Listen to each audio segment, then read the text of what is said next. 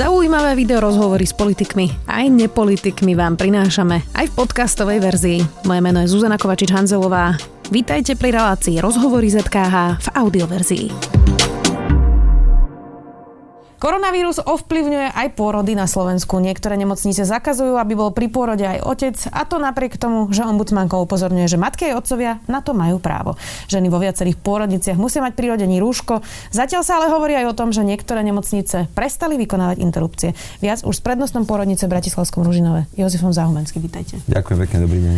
Pán doktor, tak ako vyzerajú pôrody momentálne u vás v Ružinove? No, teraz, čo sa týka kvantity, nemáme žiadnu zmenu.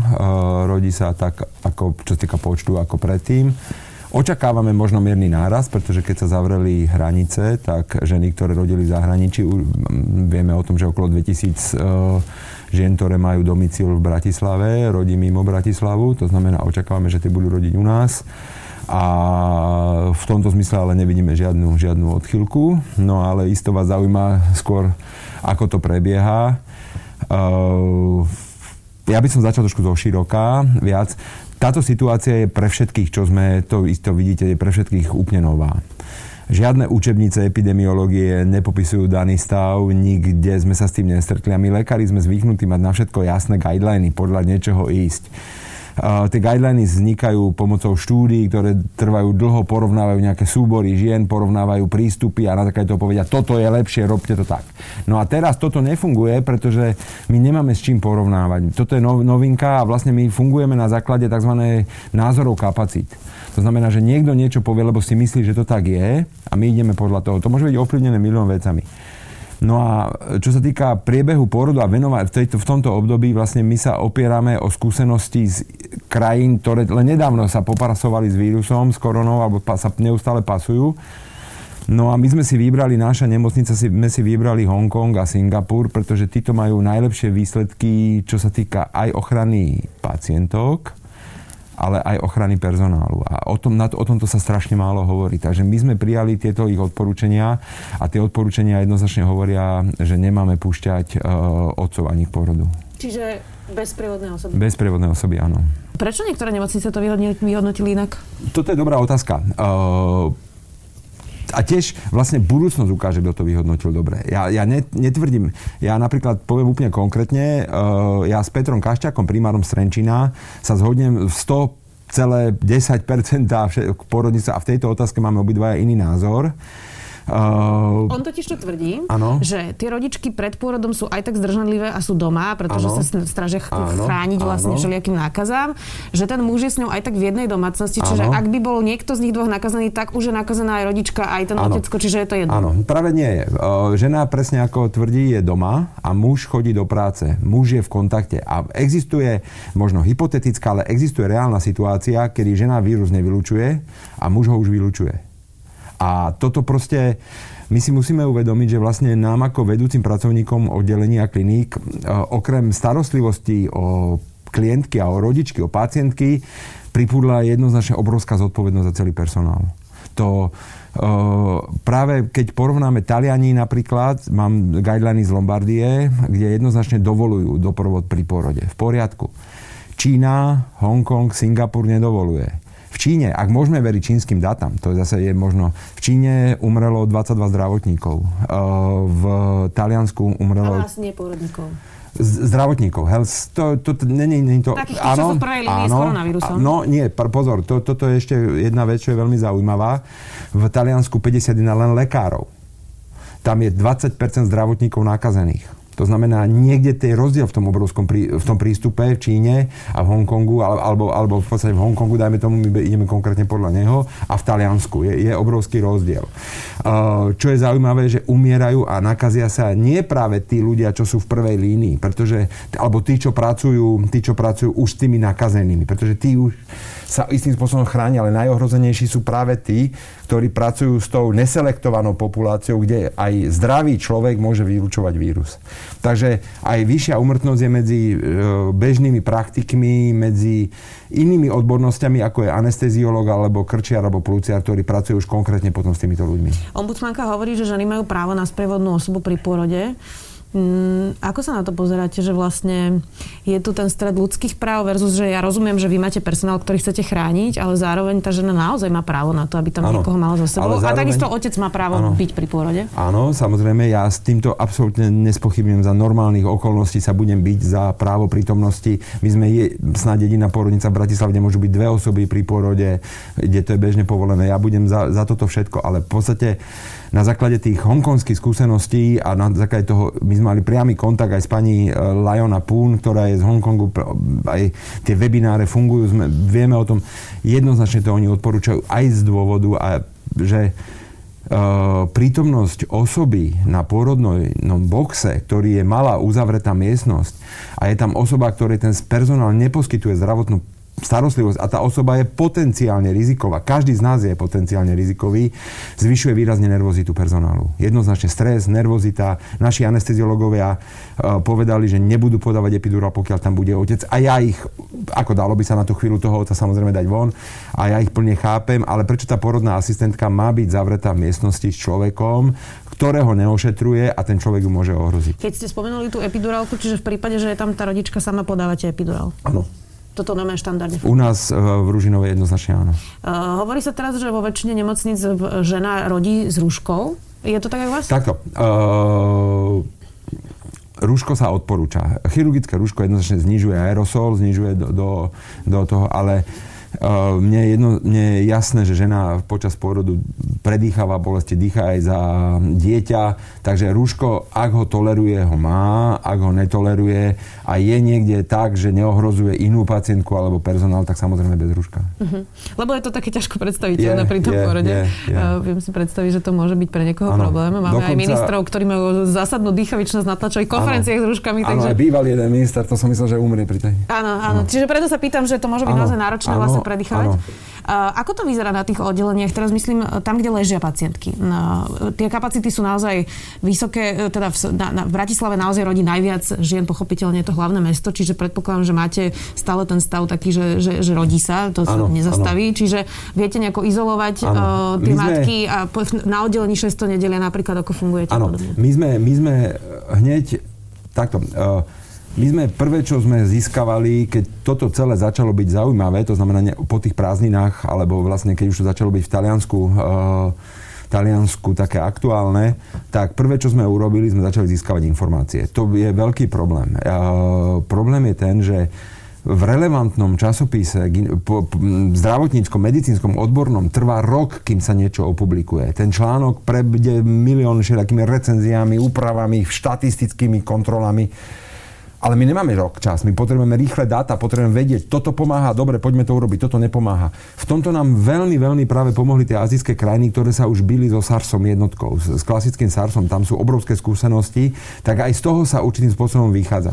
Takže my sme na základe toho, prvé čo bolo, sme si skontaktovali tieto krajiny, zistili sme si, čo sa tam dialo, ako sa tam dialo a na základe toho sme rozhodli, snáď asi ako prvý na našej klinike, uh, urobili sme veľmi prísne opatrenia. A to, že sme zavreli jedno celé celé oddelenie.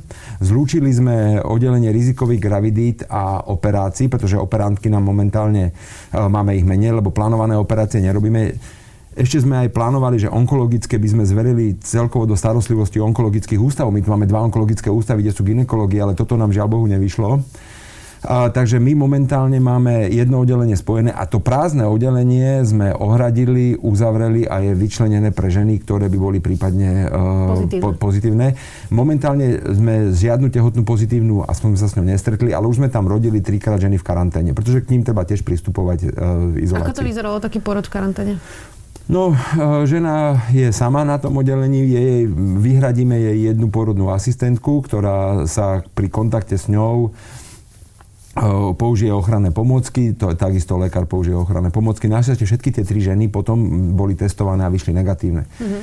Uh, viete, hovorí sa, že akože chránte sa neustále, uh, len to je tie, tie trojka, alebo tá osobná ochrana 3, tá najväčšieho stupňa, to je hodina obliekania, hodina vyzliekania. To sú tri vrstvy, ktoré musíte veľmi, máte návod a idete presne, lebo ako náhle... Aj vyzliekať sa to no, musí nejakým spôsobom... Presne tak, ako náhle popletete vyzliekanie, tak sa nakazíte. To je proste, tam sa presne podľa vrstie, medzi tým sa človek vždy celý No a keď boli v karantáne, tak vy ste mali tú ochranu trojku? Áno, porodu sa brala trojka, áno. Porodu sa brala trojka, k vyšetrovaniu dvojka. Ako sa lekárom a porodným asistentkám a zdravotným sestram a anesteziologom uh, operuje napríklad alebo rodí v týchto oblekoch? To, no. to musí byť asi veľmi ťažké, ja som, je aj teplo. Áno, v Prahe, v Prahe som uh, sa staral o HIV pozitívne rodičky z celej Českej republike na Bulovke a tam sme operovali nie až v takejto trojke, ale mali sme zvý, výrazne vyššiu ochranu a musím povedať, že ešte aj my ľudia, čo máme optické okuliare, tam sa vám zahmlie štít, zahmlú sa vám okuliare, máte dvojo rukavíc, ktoré sú iné ako tie bežné rukavice, aj ten, tá, ten pohmad je iný je to komplikované. Je to komplikované. Nie je to také ako, ako bežná operácia. Ako sa vyberá personál, keď ste teraz hovorili, že ste mali rodičky v karanténe? Prihlásili sa vám sami, ktorí to išli robiť, alebo uh, ťaháte si zápalky? Teraz to trochu zľahčujem, ja, ale rozumiem, ako, ako vyberiete tých, ja ktorí to idú robiť? Že, musím povedať, že ja mám vynikajúci personál, že aj zdravotný, stredný zdravotný, aj lekári, aj všetci. Nestretol som sa, že by niekto odmietol proste na koho to vtedy padlo, mal službu na porodnici alebo mal službu, uh, tak sa tej rodičke venoval. Rozumiem. Je nervózny personál? Cítite to? No zatiaľ nie. Zatiaľ takto. E, my sme e, si spravili komunikačné kanály cez WhatsApp a cez iné. Neustále snažíme sa stretávať len úzke vedenie, aby sme sa prípadne, keď by bolo niekto pozitívny, aby sme sa nenakazili. Nestretol som sa ani u sestier a porodných asistentiek, ani u lekárov s nejakou zvýšenou nervozitou, ale je to možno aj preto, lebo jednak naozaj sa zahrňujeme neustále informáciami a len informovaný človek vie, čo má robiť a vie, ako sa ochrániť. A jednak musím povedať, e, že ešte to, je tu skôr ten taký opak, e, že my sme pred tromi týždňami urobili radikálne opatrenia a teraz 3 týždne čakáme. Ja viem, že je to dobré, ja sa teším, že to tak je, ale, ale lebo uh, tie skúsenosti z Talianska, vždycky, keď hovoríte s talianským lekárom, ktorý toto zažil, povedal, buďte pripravení. Vy sa ráno zobudíte a pred nemocnicou máte 50 sanitiek plných ľudí s covidom a neviete, čo s nimi robiť. Buďte na toto pripravení. Takže my sme pripravení a, čakáte. a, a čakáme. A, presne tak, áno. A, a teraz už viete, ako náhle čakáte ste pripravení a teraz nerobíte si tú prácu, ktorú ste boli zvyknutí robiť, zase počítate a, a, a ne, neprehnali sme to? Nemáme náhodou chodiť v noci k pôrodom, nemáme toto robiť, nemáme, rozumiete? Takže skôr je takáto nervozita, že, že či, či náhodou, že či kolegovia, ale našťastie verím, že mi dôverujú, že, že sme to spravili dobre aj s mojim zástupcom a že veria, že to robíme v ich dobro. Tak je lepšie, keď ste to prehnali, ako keď Dú, ste to podcenili. Dúfam, že to bude. No. no, keď sme sa bavili o personále rodičky, e, cítite nervozitu práve, máte množstvo z nich nám píše, že či sa môžu nakaziť v nemocnici, ako sú oddelené od tých, ktorí sa v Ružinovskej nemocnici ano. budú liečiť na COVID-19, to ano. sú všetko relevantné je otázky. To, áno, e, je to, urobil aj krízový štáb nemocnice jednoznačne FAR plán, ako sa hovorí. Je tam triáž centrum, kde sa budú odlišovať tie rodičky. A, a nielen rodičky, myslím aj tí pacienti, aj ktorí pacienti, áno, všetci, idú všetci, áno, áno, samozrejme, pacienti, pacienti, malo by to byť oddelené tak, aby boli ľudia v bezpečí. Je tam, funguje to a myslím si, že dobre to funguje. E, veľa sa pýta žien, že či keď dostanú vo vysokom štádiu tehotenstva napríklad COVID-19, či to môže ohroziť ich ano, život alebo život je, toho dieťatka? Toto je, toto je otázka, ktorou sa v podstate dosť trápime aj my. Teraz som ešte pozeral, vyšiel 7.4. vyšiel najväčší súhrn, vyšiel v škandinávskom časopise, najväčší súhrn ohľadne pôrod, lebo tých žien je relatívne málo, takže tie súbory sú skôr kazuistiky, že tri a tak. A oni urobili súbor všetkých publikovaných kazuistík. Doteraz sme mali len čínske, už tam pridali aj talianské, aj nejaké švédske. A čo z toho vyšlo? Zo 75 testovaných detí len i, u jedného je podozrenie, že, že bolo infikované pred porodom. Uh, tam je, že to prešlo z matky vlastne na plod, ešte áno, na ešte plod. pred porodom, uh-huh. áno, ale tiež je to spochybňované. To znamená, tá šanca, že sa dieťa nakazí, je pomerne malá. Ale uh, my vychádzame len z vyšetrení placenty, z zosteru dieťatka a z jeho pupočníkovej krvi živná pôda, pôda pre ten vírus sú plúcka. A my sa k tým plúckam plodu v podstate nedostaneme. Takže my nevieme 100% povedať, že tie deti nemajú infikované plúca, aj keď uh-huh. majú negatívne stery, negatívnu uh-huh. krv.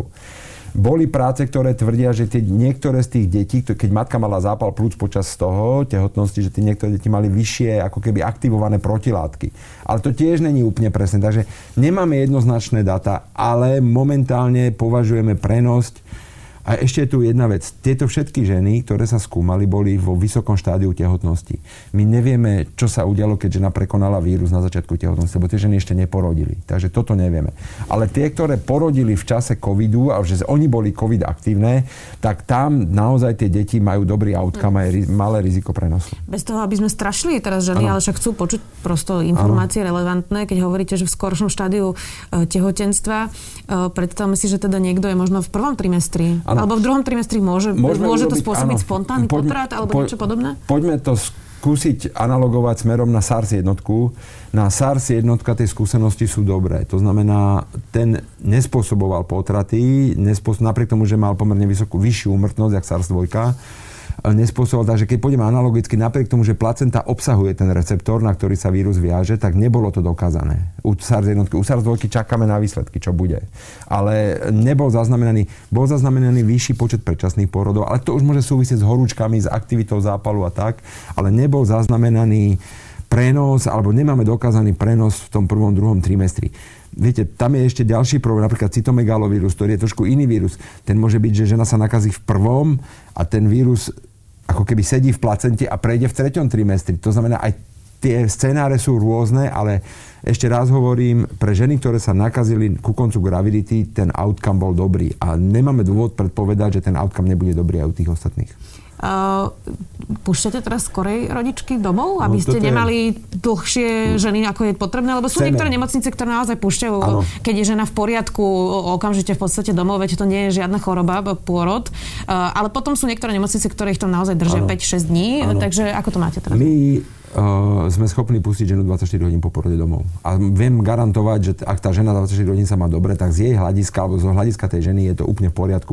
Je to, je to úplne OK, neočakávame komplikácie. Čo je problém, sú novorodenci.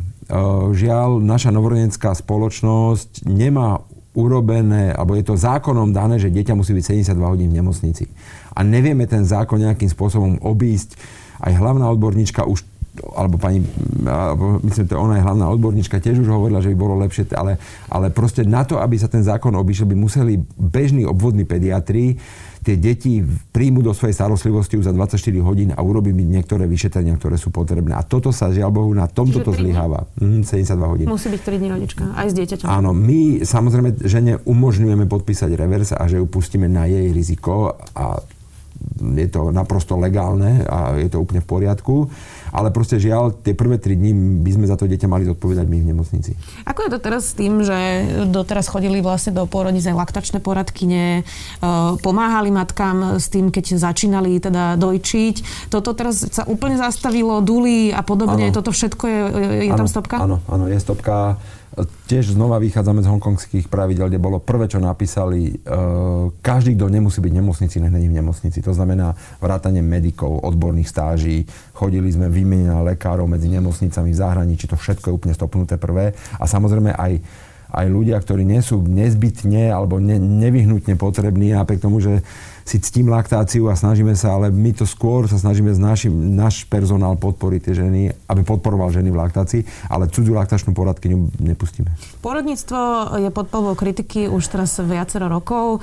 Naozaj vy ste síce hovorili, že, že, že pracujú lekári na základe vlastne medicínskych e, analýz a, a všelijakých výskumov, ale na Slovensku to nevždy tak v porodníctve platí. Robí sa veľmi veľa nástrihov, dáva sa veľmi veľa vyvolávačiek, máme veľmi vysoký počet císarských rezov. E, môže táto kríza pomôcť aj tomu, aby sa toto robilo menej, pretože cisárske rezy sú asi teraz rizikovejšie napríklad počas ano. koronavírusu. Ano. Bude to znamenať, že sa bude dávať menej vyvolávačiek, bude robiť menej cisárskych rezov? Toto je, neviem, neviem vám na toto odpovedať. Mal by si podľa mňa každý vedúci pracovník kliniky toto zvážiť. Čo sme urobili my? My sme urobili najviac, čo si ja myslím, možno sa mýlim, a, ale to je moje skúsenosti, alebo naše skúsenosti z Ružinova jednoznačne by sme stiahli cisárske rezy z 32% na 17%. A podľa mňa opatrenie, ktoré najviac e, v tomto zmysle bolo účinné, bolo, že sme dali jasné pravidlá hry pre tzv. súkromné zazmluvnené pôrody a momentálne sme ich zrušili v tejto chvíli. Čiže nemôže si rodička nemôže zazmluvniť lekára. A poviem vám, ten, ktorý je v službe, áno, tak ten, ten porodí. rodí. Áno, a, je to, a ide tými jasnými guidelinami, ktoré platia v našej porodnici a ten lekár sa ich dodržiava. Ja vám poviem aj dôvody, prečo sme to zrušili. Prvom rade je to epidemiologický dôvod. Proste lekár, ktorý nie je pridelený na pôrodnej sále, tam nemá čo hľadať, lebo nedaj Bože by on bol pozitívny, alebo tá pacientka by vyšla ako pozitívna, tak stratím ďalšieho doktora naviac okrem tej služby, ktorá tam je. Druhý dôvod je, jednoznačne sa dokázalo, že stres a nevyspanosť u zdravotného personálu zvyšuje riziko smrti toho personálu. To znamená, ja chcem, aby moji lekári sa mimo služby vyspali, aby boli s rodinou doma a vyspali sa a A ja som to poznal, ja som 3 4 do týždňa v noci bol pri pôrode predtým. Teraz momentálne na to proste nemáme kapacity. Chcem, aby boli zdraví, chcem, aby boli imunitne úplne v poriadku. A ďalšia je taká možno trošku transcendentná vec. Ja si trošku myslím, že tento vírus by mohol byť aj liek na určitú takú našu, jak by som to povedal, nenásytnosť, ktorá bola vo, všetky, vo všetkom úplne, aj ekonomike, aj, aj v priemysle, aj príroda a tak. A možno, že keď si trošku rozmyslíme, že budeme viac času tráviť s rodinami a nebudeme každú noc pri porode, že zistíme, možno, že si každý v sebe upravíme aj svoje priority. To bola taká diplomatická odpoveď.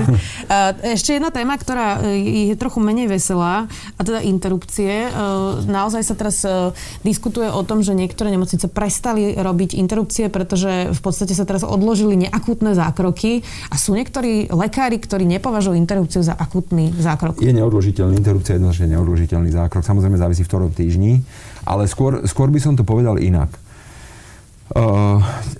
guideliny, ktoré teraz vyš, vydal aj ISUOG ako Medzinárodná spoločnosť pre ultrazvuk ginekológii, uh, čo sa týka prvého trimestru, tak jednoznačne preferuje, a teraz sa nebavíme o umelých abortoch, ale bavíme sa o prirodzených abortoch, pretože každá narkóza, každá narkóza, celková narkóza je veľké riziko.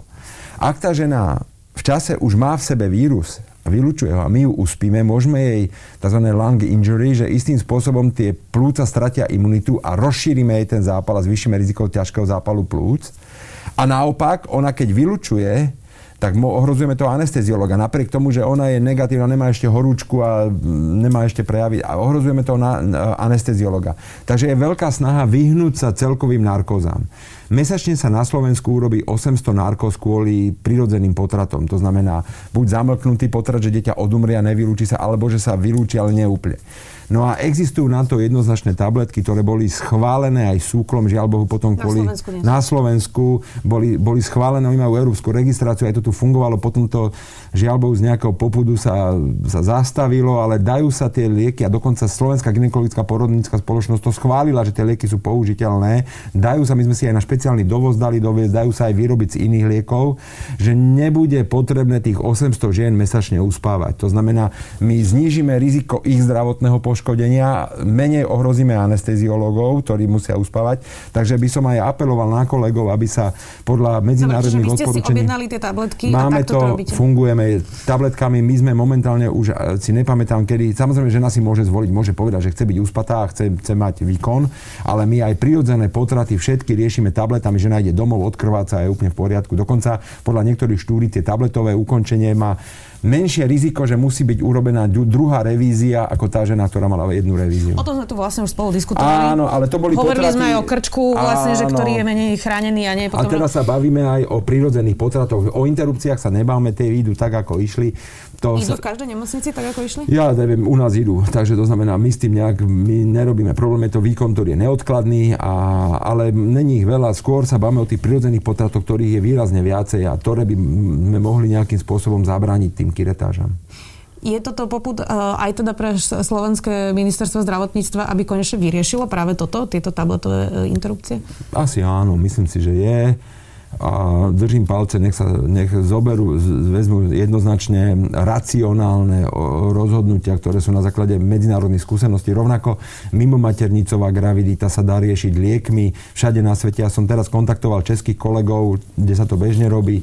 S nimi sme to do, doteraz fungujú na liekovom ukončení. My sme asi predpokladám na Slovensku jedna z mála nemocníc, kde neoperujeme, lebo Viete, momentálne je problém aj napríklad laparoskopia. To je operácia, kde sa nafúkuje brucho CO2 a tvorí sa aerosol vlastne do vzduchu.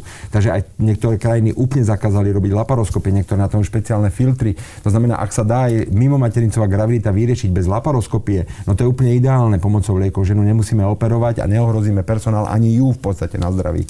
Je niečo, čo vás v týchto týždňoch um, prekvapilo, alebo čo ste si z toho zobrali, že ste nečakali, uh, že vám to vlastne ten koronavírus priniesol aj nejaké poznanie, ktoré ste možno predtým nemali? Poviem osobné. Uh, trošku som spomalil.